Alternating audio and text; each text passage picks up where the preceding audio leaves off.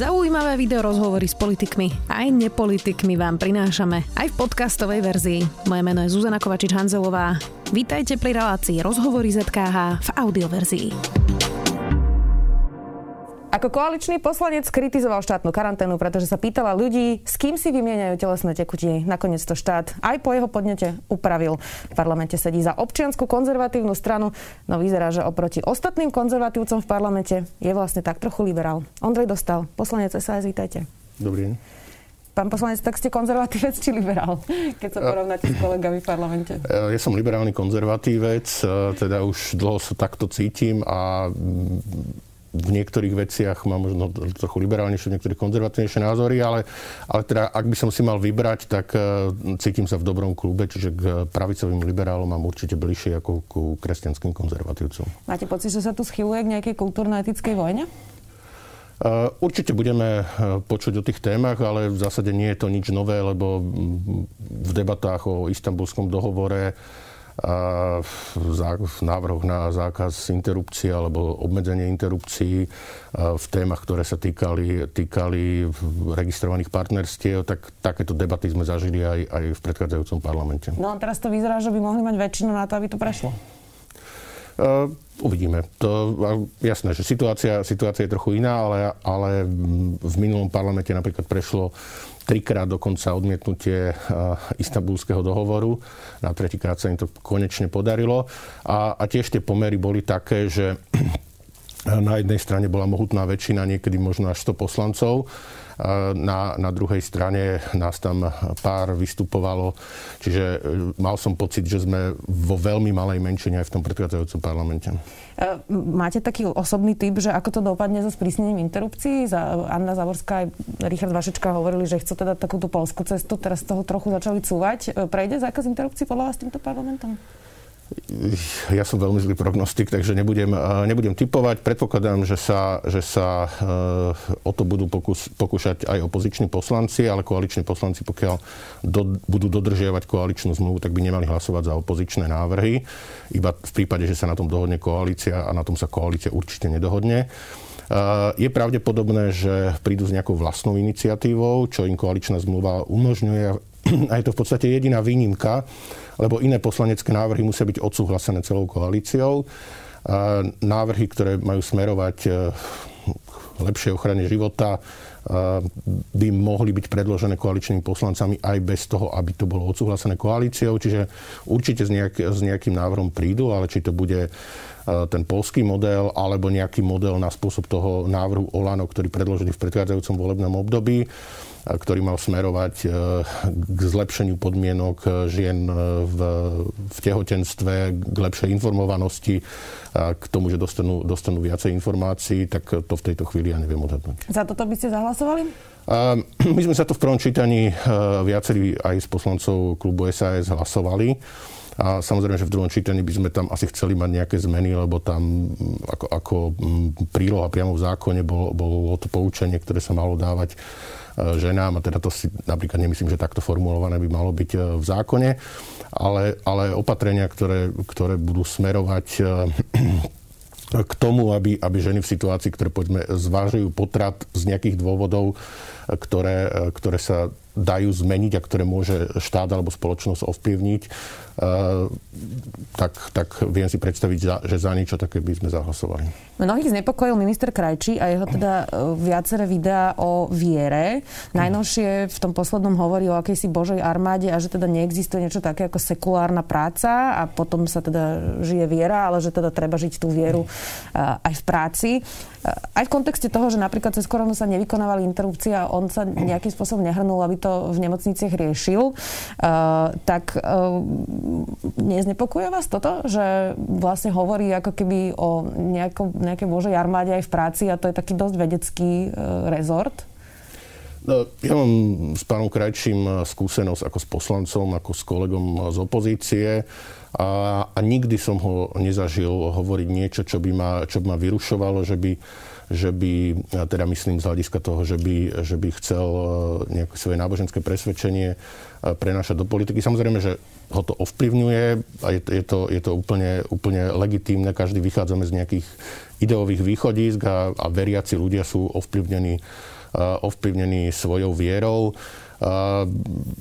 Ja by som to teda priamo, priamo nespájal, že to, že to, že neboli vykonávané interrupcie, ako bol, bol problém, ale tých problémov, ktoré boli v súvislosti s koronakrízou, pandémiou, tam bolo, tam bolo viac. Čiže Um, nedával by som priamo súvislosť medzi povedzme tými videami, ktoré boli, ktoré boli publikované a, a nevykonávaním interrupcií počas, mm, počas krízy. To nedávam túto spojitosť, veď tie videá sa točili niekedy inokedy, to sú staršie videá, ale e, či rozumiete obavu niektorých ľudí, ktorí teraz majú pocit, že možno ho to bude ovplyvňovať práve v takom rezorte, kde sú aj témy ako a ktorý je naozaj uh, evidence-based, alebo teda vedecký, ke- keď vidia také videá ako, že yoga je okultizmus a že teda tu je nejaká božia armáda? Um Rešpektujem, že niekto môže mať, môže mať obavy, ale myslím si, že mali by sme hodnotiť aj ministra Krajčího podľa jeho skutkov, podľa toho, čo reálne bude robiť, e, robiť v rezorte, nie podľa nejakých starých videí. Igor Matovič od začiatku hovoril, že on vlastne nechce, aby táto koalícia otvárala kultúrno-etické otázky a že teda chce, aby to zostalo tak, ako to je a vlastne sa to vôbec neotváralo. Len ako si tu zrazu už teda máme na stole zatvor na nedele, zákaz interrupcií z ministerstva práce odišla po 9 rokoch Olga Pietruchová, pretože tvrdila, že minister práce hovorila, aby prijala všetky pripomienky e, biskupov. Poslanci koalície odmietli správu ombudsmanky, tak vyzerá, že ten plán celkom úplne nevyšiel. Ako to vidíte vy? Uh, Igor Matovič mal ten prá, plán ešte pred voľbami, uh, keď to vyzeralo, že, uh, že Olano bude približne na tej úrovni ako, ako iné politické strany. A nevyzeralo to, že by malo byť dominantnou silou budúcej, budúcej vládnej koalície. A, a možno je to jedna z vecí, ktorá mu pomohla uspieť v, vo voľbách. No ale tým, ako je parlament zložený, zložený a ako je zložená aj vládna koalícia, tak to je jednoducho realita, že sú tam ľudia liberálnejší, konzervatívnejší, veľmi konzervatívni, veľmi liberálni. A, a, a teda bude dochádzať k stretom v, v, niektorých, v niektorých z týchto otázok. Mne je ľúto tých vecí, ktoré sa udiali, či už teraz odmietnutie správy ombudsmanky, alebo, alebo odchod Olgy Pietruchovej z ministerstva. Myslím, že to nie sú, nie sú dobré signály, aj keď je to skôr rovine, v rovine signálov zatiaľ, než nejakých e, reálnych zmien. Vy ste rozumeli, prečo viacerí koaliční poslanci vlastne nepodporujú tú správu ombudsmanky? Je to nejaké nepochopenie tej práce, alebo ako to vidíte? Ja rozumiem výhradám, ktoré, ktoré majú povedzme kresťansko-konzervatívni poslanci z, z klubu Olano k správe ombudsmanky, ktorá sa tam vyjadruje k návrhom na sprísnenie interrupcií, alebo, ale, ktoré neprešli parlamentom, čo, čo hodnotí pozitívne, a, alebo tam obhajuje, zastáva sa LGBTI ľudí nie celkom rozumiem výhradám niektorých kolegov z Olano, ktorí nemali takéto, povedal by som, ideologické výhrady, ale tvrdili, že, že je tam napríklad e, malá pozornosť venovaná súdnym prieťahom, čo je že najdôležitejší problém a je tam o tom 1,5 strany. No neviem si veľmi predstaviť, že toto pre mňa by mal byť nejaký, nejaký dôvod, že myslím si, že niečo je problém a, a nevenuje sa tomu dostatočná pozornosť, lebo, lebo ako tomu som nerozumel. Rozumel som tým, eh, tým ideologickým výhradám, aj keď teda s nimi som eh, nesúhlasil. A, a teda zažili sme parlamentnú debatu, akú sme, akú sme už tiež párkrát zažili v súvislosti napríklad s istambulským dohovorom, eh, kde, kde tón udávali Kotlebovci, ale teda podobne to bývalo aj v tých predchádzajúcich debatách. Uh, predtým, než ešte prejdeme ku generálnej prokuratúre, nedávno tu bol Peter Pčelinský, poslanec za Sme rodina a hovorili sme aj o tých voľbách do výborov, kde ste nezvolili viackrát už Luboša Blahu uh, a teda napríklad Sme rodina nemalo problém s Kotlebovcami vo výboroch. Vy ste na tom ako? Peter Pčelinský hovoril, že jemu prekáža Luboš Blaha, lebo teda uráža poslancov a neprekáža mu Marian Kotleba na čele nejakého výboru, pretože je teda slušnejší podľa neho verbálne. Prečo Marian Kotleba áno a Luboš Blaha 아니에요. To sa treba spýtať Petra Pčolinského, ja to tak nemám. Pre mňa je Blaha nepriateľný z dôvodu, že má extremistické názory, že obhajuje totalitné režimy, že relativizuje zločiny e, komunizmu. E, áno, samozrejme, že aj to správanie k tomu nejako, nejako prispieva, ale keby to správanie nenieslo t- tento extremistický rozmer, tak si nemyslím, že by sme mali blokovať Luboša Blahu len preto, že má iné názory a len preto, že nejako extravagantne vystupuje a uraža, uraža iných. To by asi nebol legitímny dôvod, aby sme ho zablokovali. A keď toto je dôvod, tak potom samozrejme, že mali sme odmietnúť a zatiaľ sme našťastie odmietli zvoliť Mariana Kotlebu ale, ale teda časť koaličných poslancov umožnila zvolenie e, poslanca Beluského na čelo jedného z výborov, čo tiež považujem za nešťastné.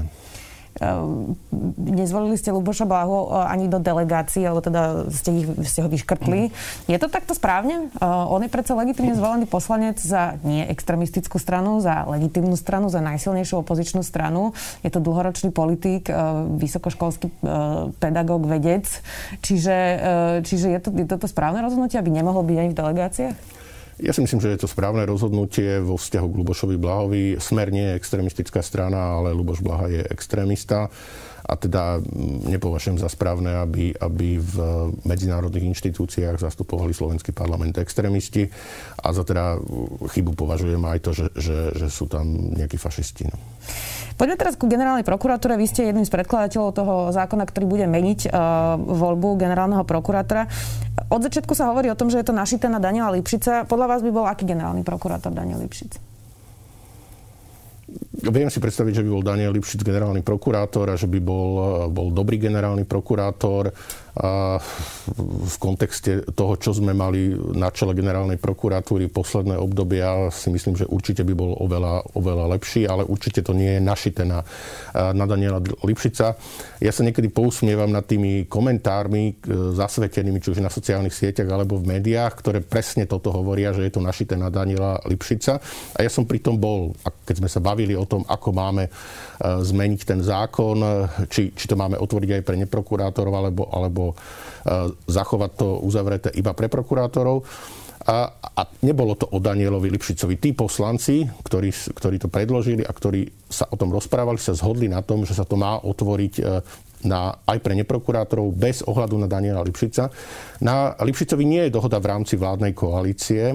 Dokonca podľa toho, čo, ja mám informácie z koaličnej rady, vo vzťahu k voľbe generálneho prokurátora by poslanci mali mať voľnú ruku, má tam byť zelená karta a poslanci sa majú mať možnosť slobodne rozhodnúť, ktorého z tých kandidátov vyberú. Čiže ani ja v tejto chvíli neviem, koho budem voliť eh, za generálneho prokurátora, lebo ne, neviem, neviem, neviem, kto všetko bude kandidovať. Čiže nie je to v tej polohe, že robíme to preto, aby Lipšic mohol byť generálny prokurátor. Nebola teda chyba, že Richard Sulík uh, potvrdil, že koalícia diskutovala Danielovi Lipšicovi na koaličnej rade ešte predtým, než sa vôbec začalo hovoriť o nových pravidlách?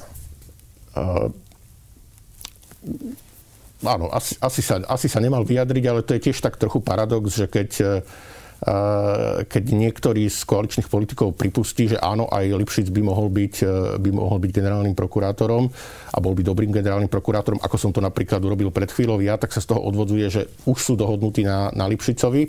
A keď to iní politici dementujú, že nie, nie sme na tom dohodnutí, vôbec nevieme ešte, ešte kto bude kandidovať, vôbec nič nie je rozhodnuté, tak, e, tak potom tá odpoveď je, že no ale prečo zakrývate, že, že, že ste už dohodnutí na Lipšicovi. Takže obávam sa, že, že niekedy ťažko vyhovieť e, to, tomu očakávaniu. Tá diskusia okolo toho, či to má byť prokurátor alebo neprokurátor je naozaj veľká. Prezidentka e, tiež nie je úplne nadšená z týchto zmien, tejto konkrétnej teda. Podľa tých nových pravidel hypoteticky by mohol kandidovať aj Robert Fico? Eh, Robert Fico nesplňa 15 rokov eh, právnickej praxe. Tu debatu sme už raz absolvovali a iba silou presadila predchádzajúca vládna koalícia, eh, že 13,5 roka je 15 rokov a myslím si, že v súčasnom ústavnoprávnom výbore by mu to, by mu to neprešlo. Dobre, tak skúsim Roberta Kaliňáka. Ten 15 rokov asi má, praxe bol aj advokát.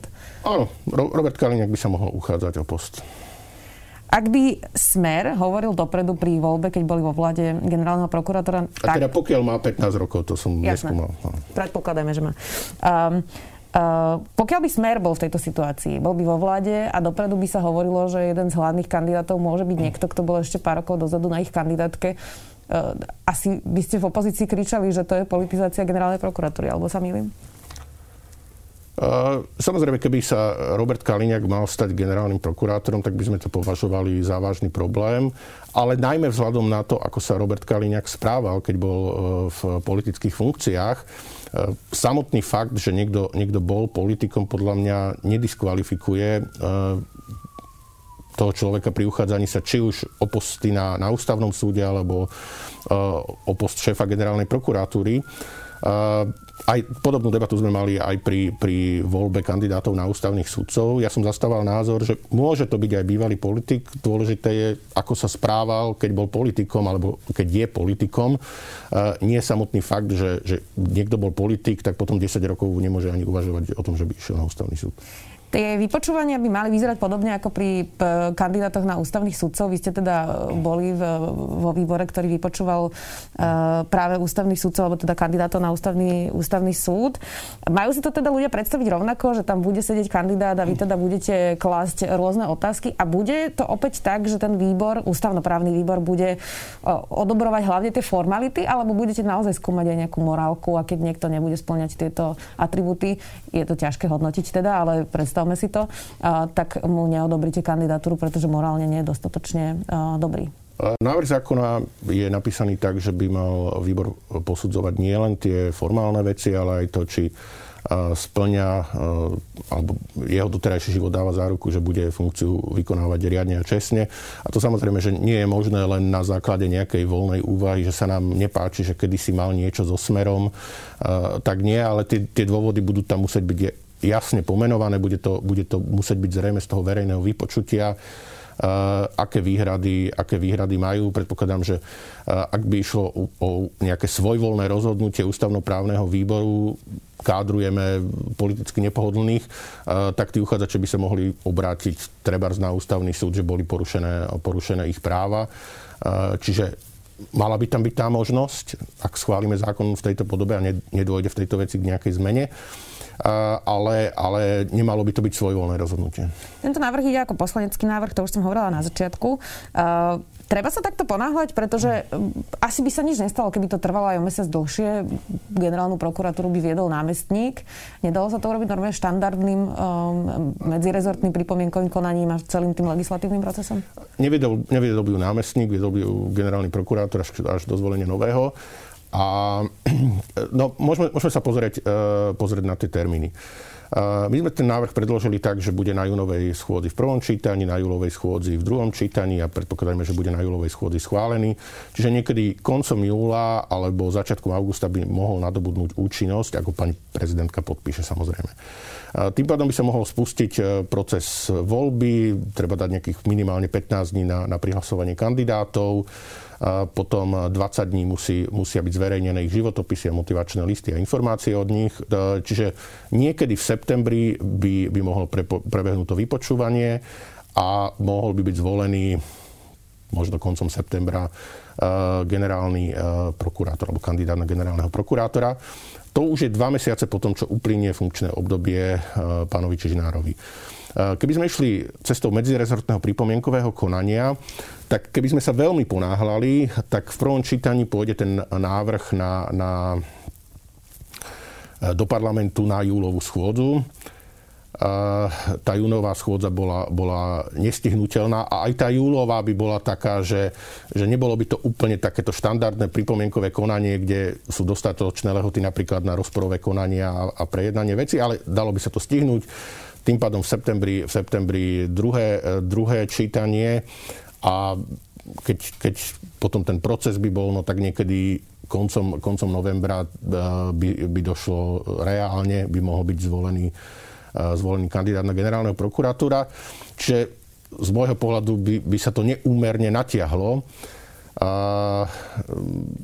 myslím si, že, že je toto legitímna forma. Samozrejme, že keď ide o nejaké zásadné zmeny, tak je lepšie, keď, je, keď sa koná medzirezortné pripomienkové konanie.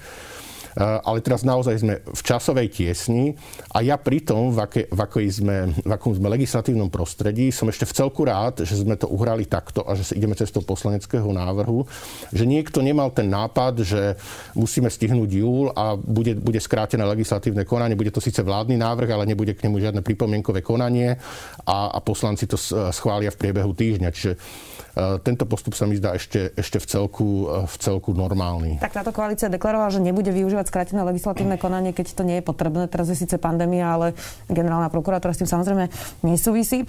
Poďme teraz práve k tej korone. Kritizovali ste e-karanténu. Nebolo to jedno také zbytočné zlyhanie, že vlastne týždeň sme čakali na aplikáciu, o ktorej sa hovorilo už pred dvoma mesiacmi a už bola hotová naozaj niekoľko týždňov. Potom sa veľmi dlho schvalovala vlastne v, pre, v Apple a v Google. Každý štandardne, kto robí s aplikáciami, vie, že to trvá nejaký čas. A nakoniec teda, ako ste vy upozornili, tak e, sa ľudí pýtali na sexuálnych partnerov, neskôr sa zle preložili nationality ako národnosť, pritom chceli sa pýtať na občianstvo. E, nebola to zbabraná robota? A urobili sa chyby, ale nemyslím si, že je to zbabraná robota, lebo keď tá aplikácia funguje a bude, bude umožňovať ľuďom, aby, aby miesto toho, že pôjdu do štátnej karantény, do nejakého zariadenia, boli doma, akurát boli pod nejakou kontrolou, tak je to, je to vec, ktorá uľahčí ľuďom, uľahčí ľuďom život, umožní štátu bojovať proti pandémii a mať to nejakým spôsobom pod kontrolou, čo zrejme ešte stále je potrebné. A ja by som naozaj nevynášal nejaké odsudky voči, voči tvorcom tej aplikácie.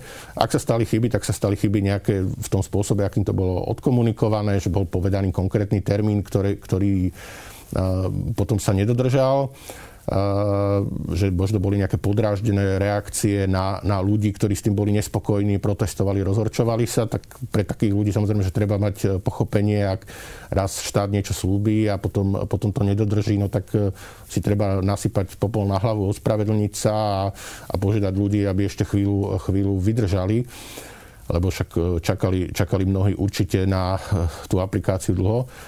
Ale opäť, nie je tam za tým žiadny zlý úmysel, chyby sa robia a, a dôležité je, ako sa reaguje na chyby. Ja som na tie chyby upozornil verejne na Facebooku, napísal som na úrad e, verejného zdravotníctva, e, komunikoval som aj s niektorými ľuďmi, ktorí, e, ktorí sa podielali na, na tvorbe tej aplikácie a v priebehu pár hodín opravili, opravili tú divnú otázku na typ kontaktu, kde bola jedna z možností typ kontaktu s výmenou telesných tekutín a, a potom v priebehu ďalšieho 1,5 dňa, myslím, opravili aj, aj e, tú národnosť, nejaké, nejaké akože drobné formality, ktoré tam ešte, ešte boli. Čiže ja necítim e, dôvod e, nejako kritizovať tvorcov, tvorcov tej aplikácie. Podľa mňa robia v časovom strese, toto nie sú, normálne, no nie sú normálne podmienky, robia sa chyby. Dôležité je, aby sme tie chyby dokázali, dokázali upraviť a aby sme sa nehádali a, a nevyvodzovali z toho, že keď niekto upozorní na chybu, tak rozbíja vládnu koalíciu. No to je práve moja posledná otázka. Premiér už viackrát kritizoval SAS, že torpedujete vládu a že ak sa vám nepáči, tak môžete odísť. Vy ste jeden z poslancov, ktorý aj v pléne má pripomienky a teda v parlamente dá aj pozmeňujúce návrhy k vládnym koaličným zákonom.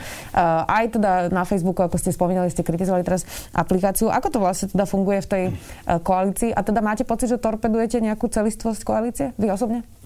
Ja určite netorpedujem z koalície, ja som lojálny koaličný poslanec, ale keď sa robia chyby, tak e, mám potrebu na to upozorniť.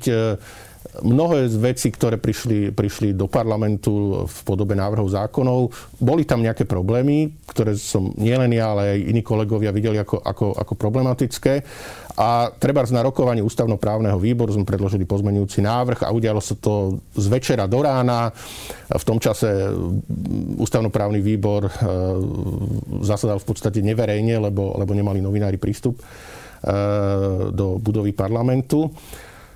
Takže kopu takýchto drobných zmien sme urobili bez toho, aby bolo z toho nejaké veľké halo, alebo čo. Ale samozrejme, že sú niektoré veci, ktoré bez toho, aby sa na to verejne upozornilo, e, sa nezmenia. E, keď sme schválovali e, novelu o zákona o, obecnom zriadení, ktorá umožnila zastupiteľstvám rokovať alebo teraz schválovať uznesenie na diálku, tak ten pôvodný návrh bol taký, že bol potenciálne zneužiteľný eh, niektorými predstaviteľmi samozprávy, ktorí by bez dohľadu verejnosti chceli, eh, chceli si zneužiť eh, túto situáciu na to, aby, aby robili nekalé veci ešte jednoduchšie, ako ich robia, robia teraz. A, a ja som k tomu vystúpil, vystúpil v pléne. Podarilo sa mi zastaviť ten proces, že sa to neschvalovalo zo dňa na deň, ale z týždňa na týždeň Týždeň sme sa dohadovali s kolegami a výsledok je taký, že ani oni nie sú úplne spokojní, tí, ktorým, ktorý, ktorým ten pôvodný návrh vyhovoval a teda predkladali ho nie v zlom úmysle, v dobrom úmysle, lebo, lebo naozaj v niektorých obciach mali v tom čase problém zvolať normálne zasadnutie zastupiteľstva. Ani ja s tým nie som úplne spokojný, ale, ale dospeli sme k dohode, ktor- za ktorú sme boli uh, schopní všetci koaliční poslanci dvihnúť ruku. A posledná vec, ktorú by som chcel povedať, že, že napríklad uh, niekedy e, niektorí vládni predstaviteľa podráždene reagujú na to, čo hovorí pani ombudsmanka Patakijová. E, my sme e, s pani podpredsedničkou výboru Marcinkovou ľudskoprávneho a s, s Radovanom Kazdom, ktorý je môj kolega z OKS a je tiež poslancom Národnej rady, boli za pani Patakijovou. A, a rozprávali sme sa o tom, aké problémy rieši v súvislosti, v súvislosti s, s tou koronakrízou, karanténou a podobne. A, a tam, až tam som sa ja v podstate dozvedel, že že ona rieši obrovské množstvo podnetov a, a väčšinu toho, čo rieši, rieši tak, že upozorní ten konkrétny orgán, čaká na odpoveď, niekedy márne, že nejde s každým podnetom hneď na bubón na verejnosť a robí z toho škandál. To je úplne, úplne posledná vec, ale je pravda, že niekedy tie veci, keď, keď sa ich snažíte riešiť iba interne, tak, tak to trvá dní, týždne, e, mesiace a keď, e, keď na to upozorníte verejne, tak na druhý deň je ten problém vyriešený. Rozumiem. Uh, tak uvidíme, ako to bude pokračovať v koalícii. Ešte mi napadla jedna otázka. Viackrát ste povedali, že teda tam nebol zlý úmysel. Uh, len či ten výsledok nie je rovnaký, keď je zlý úmysel a keď není zlý úmysel, ale niekto to neurobi poriadne? Uh, Áno, výsledok v nejakom praktickom e, efekte môže byť rovnaký, ale samozrejme, že ak máme, e, máme posudzovať e, správanie sa konkrétnych ľudí, tak musíme prihliadať aj na ich úmysel. Keď, keď proste je niečo zlé v aplikácii, tak to treba opraviť ale keď je to urobené, keď je to urobené v, v zlom úmysle, tak treba vyvodiť nejaký dôsledok voči tomu, kto, to urobil. Keď je to, keď je to chyba, tak potom podľa závažnosti tej chyby, hej, keď je to nejaká zásadná, závažená chyba, šlendriánstvo, e, zanedbanie, zanedbanie normálnych povinností, tak áno, tak možno trochu menšie dôsledky by som vyvodzoval, alebo menej kriticky by som bol voči takému človeku ako tomu, kto to urobil v zlom úmysle. Ale keď vzhľadom na okolnosti, v akých sa, v akých sa nachádzame, e, vzhľadom na, na ten rýchly priebeh všetkých udalostí, niektoré chyby chyby sa stávajú a dôležitejšie je tie chyby napraviť, ako, ako e, vyvodzovať z toho, že, že kto tým čo myslel a kto ako zlyhal. Tak uvidíme, ako sa bude dariť koalícii aj naďalej alebo či sa nebude, to ešte uvidíme. Ďakujem veľmi pekne, že ste prišli dnes. To bol poslanec za SAS a OKS. E, Ondrej Dostal, ďakujem. Ďakujem. Počúvali ste podcastovú verziu relácie Rozhovory ZKH. Už tradične nás nájdete na streamovacích službách, vo vašich domácich asistentoch, na Sme.sk, v sekcii Sme video a samozrejme aj na našom YouTube kanáli Denníka Sme. Ďakujeme.